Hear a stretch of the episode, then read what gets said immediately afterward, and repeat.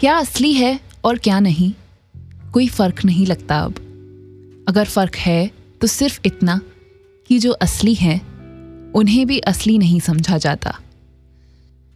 ये स्टेशन उस याद का हकदार है, जब बिना फ़िल्टर की लाइफ जीने का अपना ही मज़ा होता था। याद है?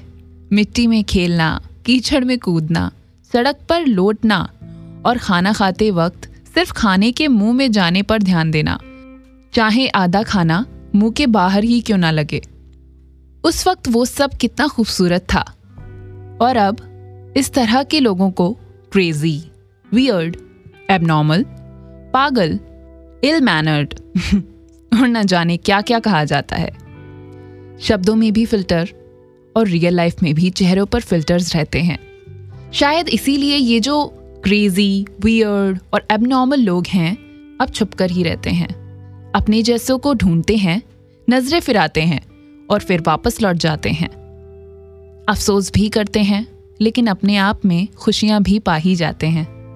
उम्मीद है कि उन्हें आवाज़ उठाने पर मजबूर नहीं करेगी ये दुनिया, क्योंकि उनके मुँह से निकला हर शब्द दिलो दिमाग पर असर करेगा और फिल्टर्स के पीछे छुपे असली चेहरे को भी सामने रख देगा। अब बिना फिल्टर्स की एक अपनी दुनिया बना चुके हैं वो। तो उन्हें परेशान करना मुश्किल ही नहीं। नामुमकिन है। आप कौन सी दुनिया में जीना चाहते हैं? फिल्टर्स के बिना वाली दुनिया में या इस चॉइस पर भी फिल्टर्स लगा दिए हैं आपने? सोचिएगा इस बारे में। अगली बार फिर मुलाकात होगी। स्टे तरुनिफाइड